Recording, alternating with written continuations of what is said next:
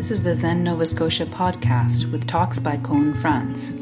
If you would like to support and be part of our community, you can start by visiting zennovascotia.com. Just a few weeks ago, uh, there was an argument online between two Zen priests I know.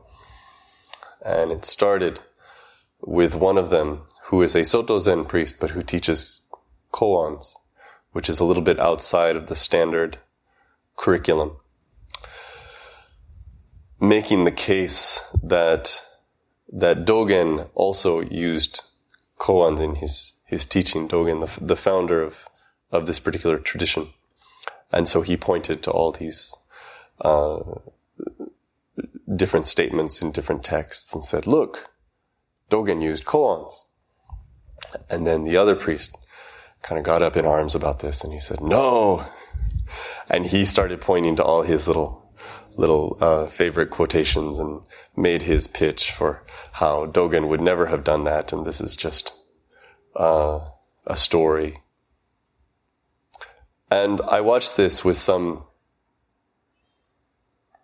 I don't know what the word is. Dismay is too much, too strong a word, but, but a little bit of sadness because I think that we, we fall into these things a lot. And I think that the, the conversation was mistaken from the beginning for two reasons.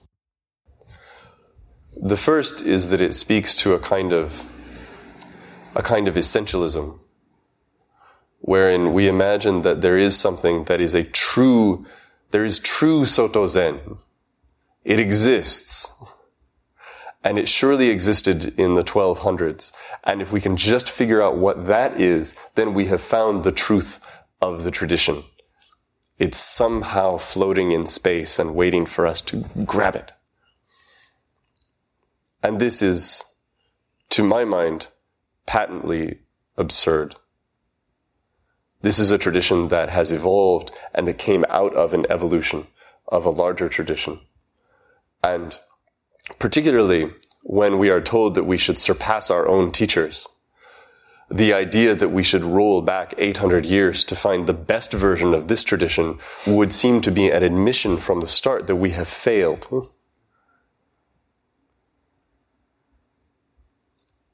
So that bothers me a little bit. But the other part, and, and the thing that was really at the heart of this conversation, is the idea that we can understand what Dogen meant and that Dogen was always right, which also strikes me as absurd. The chances that a man who lived in the 1200s was always right about everything uh, seem very low to me there might have been some things he wasn't aware of. Might have been some things he, he missed.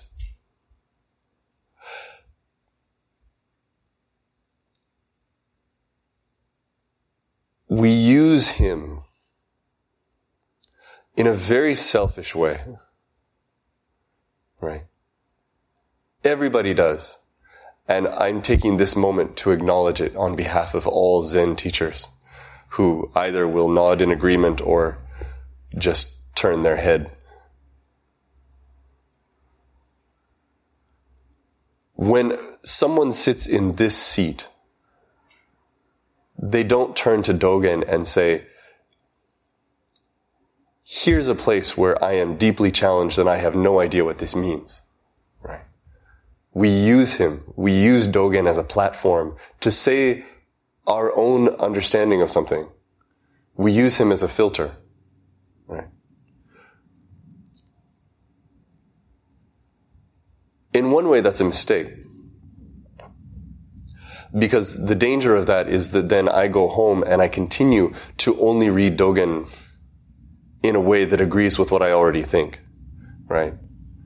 Even if I don't have a highlighter in my hand, I kind of have one in my mind and I notice little quote, little, little passages that confirm or affirm something that I already believe.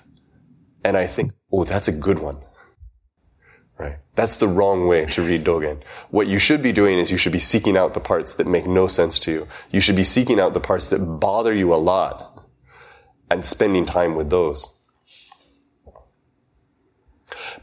But the other place where I think this gets confusing, eh, our relationship to Dogen, is that it's actually very nice to have someone like this who we put on this pedestal and we kind of assume that, that what he's saying is true and beautiful and poetic.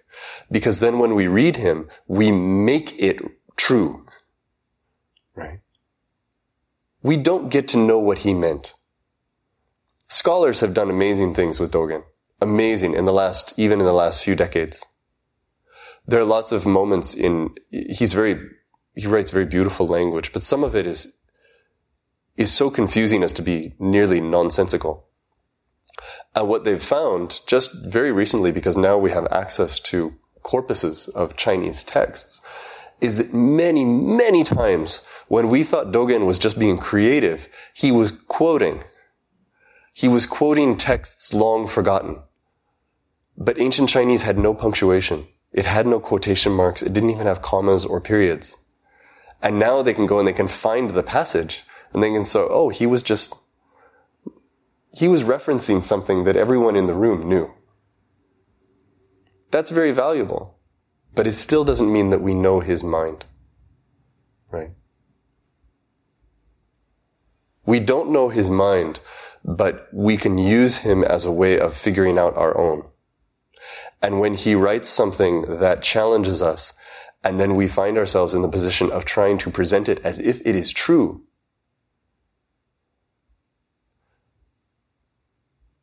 the investigation and sometimes the acrobatics that we have to do to make that work are in themselves potentially very valuable.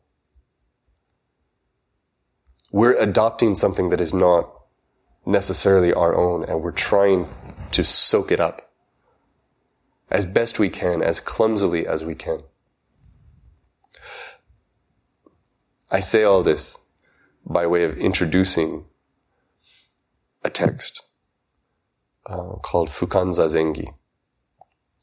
This is usually translated as universally recommended instructions for Zazen. Gi, the gi at the end means instructions or the way of doing something, the manner in which we do it. So that's Zazengi. And there are a few texts that are something, something, Zazengi. And Fukan literally means it's universal and recommendation. So we usually translate this as universally recommended instructions for Zazen. But that doesn't necessarily mean that we're supposed to shout this from the top of, of a building. We can also understand this to mean that, that these, these instructions are true regardless of context. That it doesn't matter who we're talking to. It doesn't matter what country we're in. It doesn't matter whether it's 800 years ago or today. That this is the, the essential point. Dogen wrote a few texts about, about Zazen specifically. There's this one, Fukan Zazengi. There's another one called Shobo Genzo Zazengi. There's another called uh, Zazen Shin. Shin meaning a, like a, a needle for acupuncture. It's commonly translated as the lancet of Zazen. And then uh, Keizan, who is the other founder of this tradition, also wrote one called Zazen Yojinki, which is very good, but has a very different feeling. And Dogen himself was always trying to, I don't know if he was trying to figure it out or if he was trying to perfect it. But this text was evolving over his lifetime. So the earliest version of this that we know is different in not huge ways, but in noticeable ways from the latest version of it from before his death. And I mention that only because if he had lived 20 years longer, we would have had another version. Right? He was evolving in his relationship to the practice and he was evolving as a teacher. And it may be that he was evolving in his own understanding of Zazen, which I think is wonderful. We can see this as a work in progress, but it's a work in progress through us.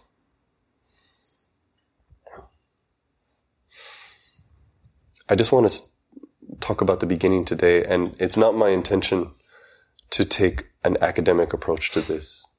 There are a lot of little references that we could go into, and I know some of them, and I'll mention some of them. But mostly I want to talk from my own experience, which is maybe the more honest way anyway. The first line is really good.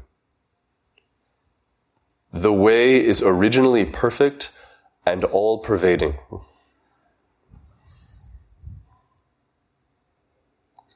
There's so much in this line. I'm going to say we could stop there. It might get you to the same place.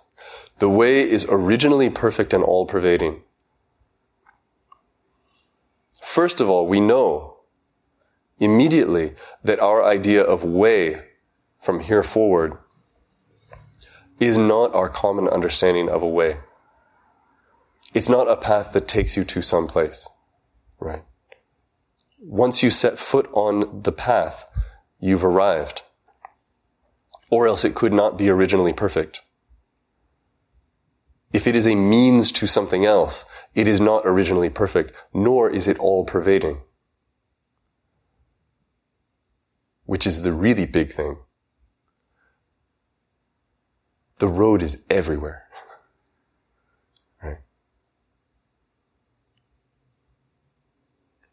The way is originally perfect and all pervading. Means that nothing is lacking and you are already fully present where you need to be.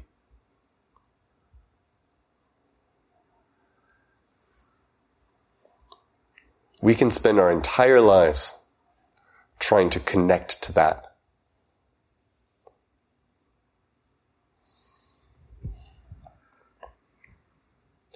How could it be contingent on practice and realization?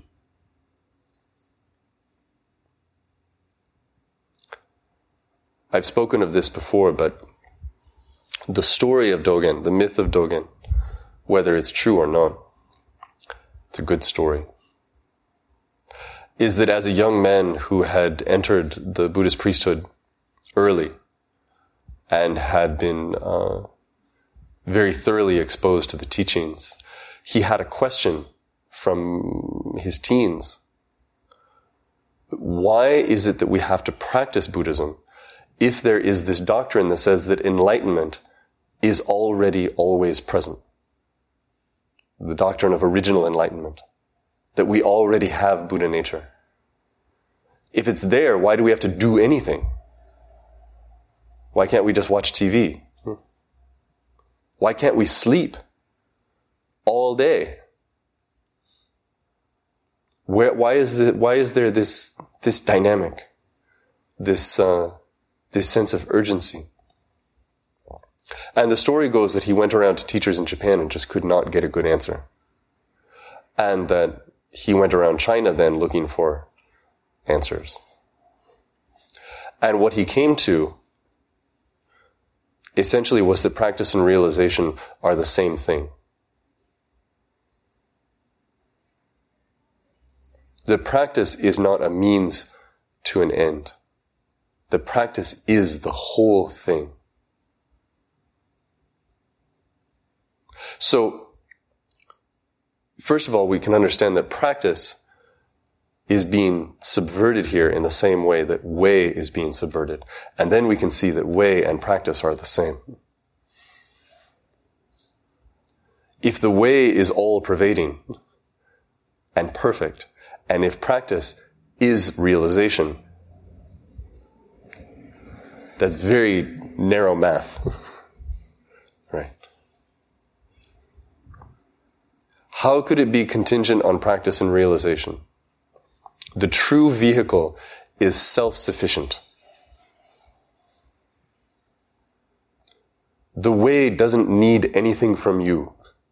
to be more realized, to be more full.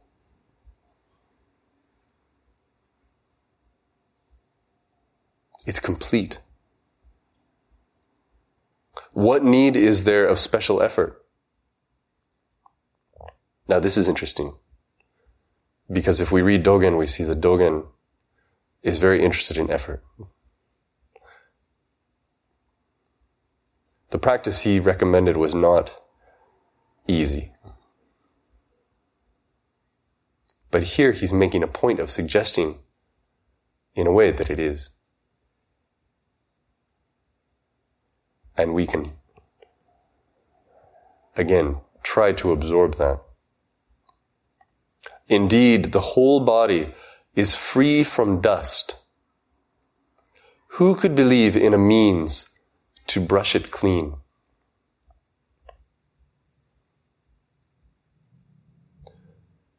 This is very nice. This is a reference to uh, a very famous story that happened around the sixth patriarch. So this is uh, 21 generations prior to. No, no, no. Yeah, roughly prior to Dogen. Uh, and six generations after Bodhidharma came to China. Around a student called Huineng. Huineng is a very important figure in the tradition. He could not read or write, but he lived in the temple and he cleaned and he did his best and he wasn't treated very well. And the, the teacher at that temple, the abbot, said that whoever could write a verse that was true would become his successor. And one of the students in the monastery wrote this nice little verse about how we, uh, through the practice of the Buddha Dharma, we, we wipe a mirror clean. We polish the mirror. And the next morning, everybody read it out loud and everyone said, ooh, that's a really good poem. He's going to win. And then, but Huineng, he knew that this was, this wasn't quite right. And so that night he got someone to write something for him because he couldn't write it himself. And he wrote, or his verse was, uh, essentially this, that the mirror is already originally perfectly clean. So how could there be any dust on it? And his, the teacher saw that and recognized right away that this was, this guy was the goods. But also knew that it would go so badly, that it would be so dangerous to hand this guy the stuff that he handed him the robe and the bowl in the dark of night and said, run. and Huineng had to escape and spent years essentially on the lam as the next successor in the lineage of the Buddha until finally he was able to kind of pop up again and have a, a career as a, as a teacher. So what I love about this is of, he's, he's referencing something very famous and very classical. He's saying, indeed, the whole body is free from dust. Who could believe in a means to brush it clean? But what I think is so beautiful is he's referring to the mirror as the body. Mm-hmm. So even there, he's taking this opportunity to not put realization out there. Right? He's bringing it as close as he possibly can. Wherever it's going to happen, it's going to happen. It's, it's here. right? There is no other location for action. There is no other location for realization. This is your home. right? It's not your house. it's this. It is never apart from this very place. What is the use of traveling around to practice?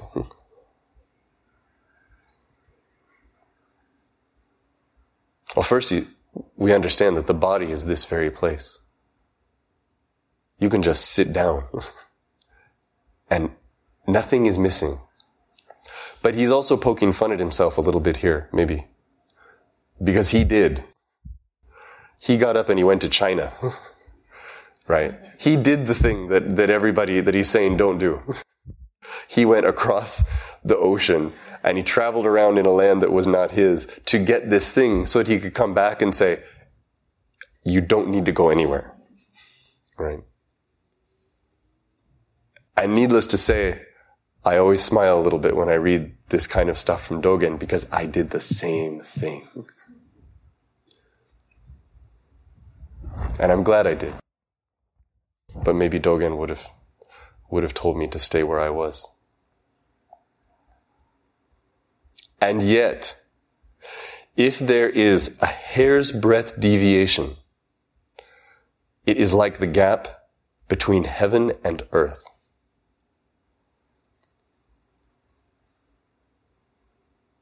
So even though it's everywhere, and even though it's already present, he's saying there's something precarious about this. We can still miss the mark.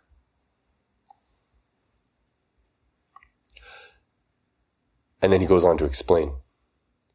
If the least like or dislike arises, the mind is lost in confusion. And this really goes to the heart of practice and the heart of the teachings.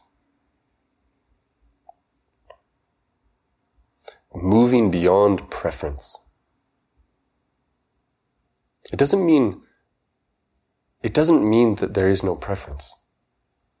Moving beyond preference doesn't mean that you, you stifle the idea that you really, really like chocolate ice cream.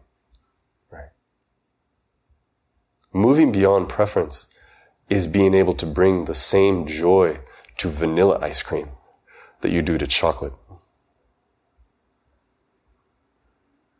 Moving beyond preference is being able to be generous in the face of things you don't like, as well as things that you do. It's equanimity in the face of hatred as well as in the face of love. That's moving beyond preference. It's becoming bigger than your preferences. Holding a space that is larger than attraction and aversion. So that you can hold those things that you want and the things that you don't want.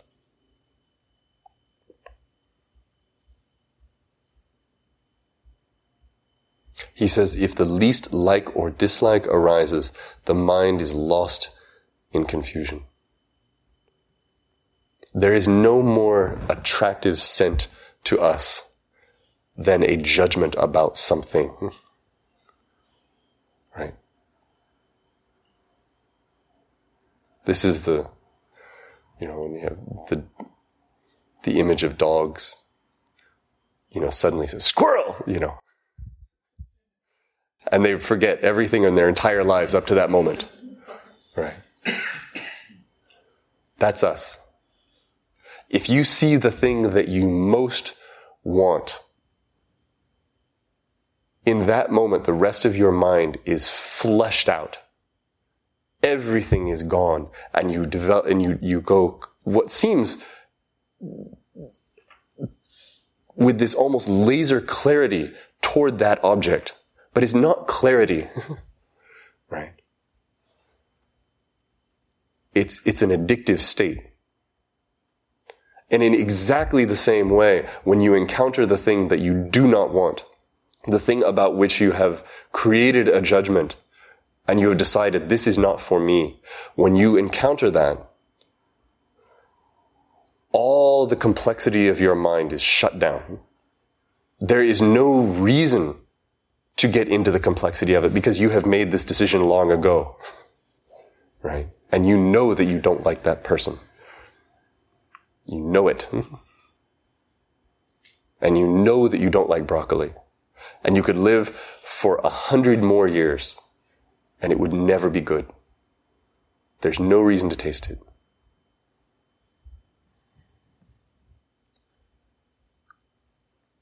My father, in 70 years, has never eaten an avocado.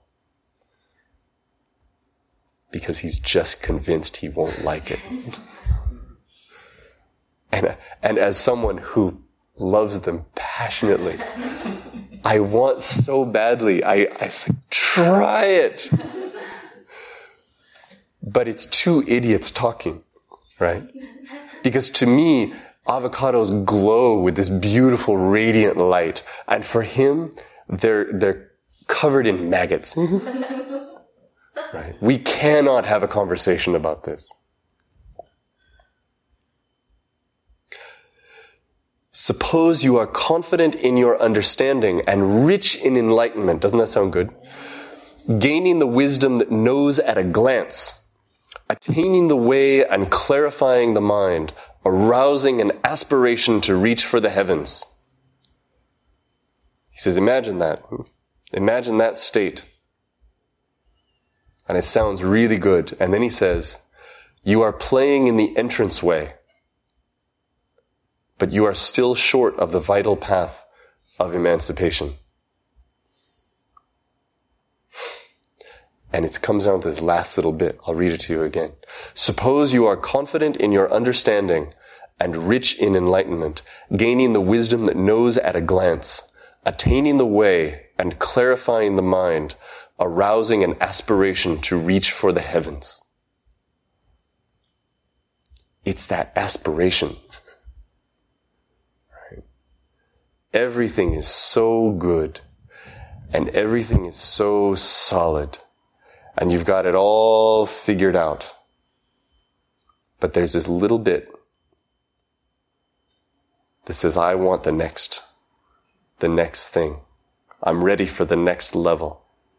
And he says, as long as you think that's there, you're not there. Mm-hmm. right? The thing that is standing between you and actually being on the path is that you're convinced you're not on it.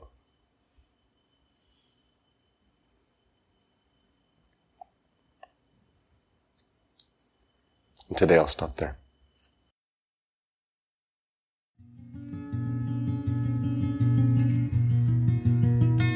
For more information about Zen, our practice, and how you can support and take part in our community, please visit zennovascotia.com.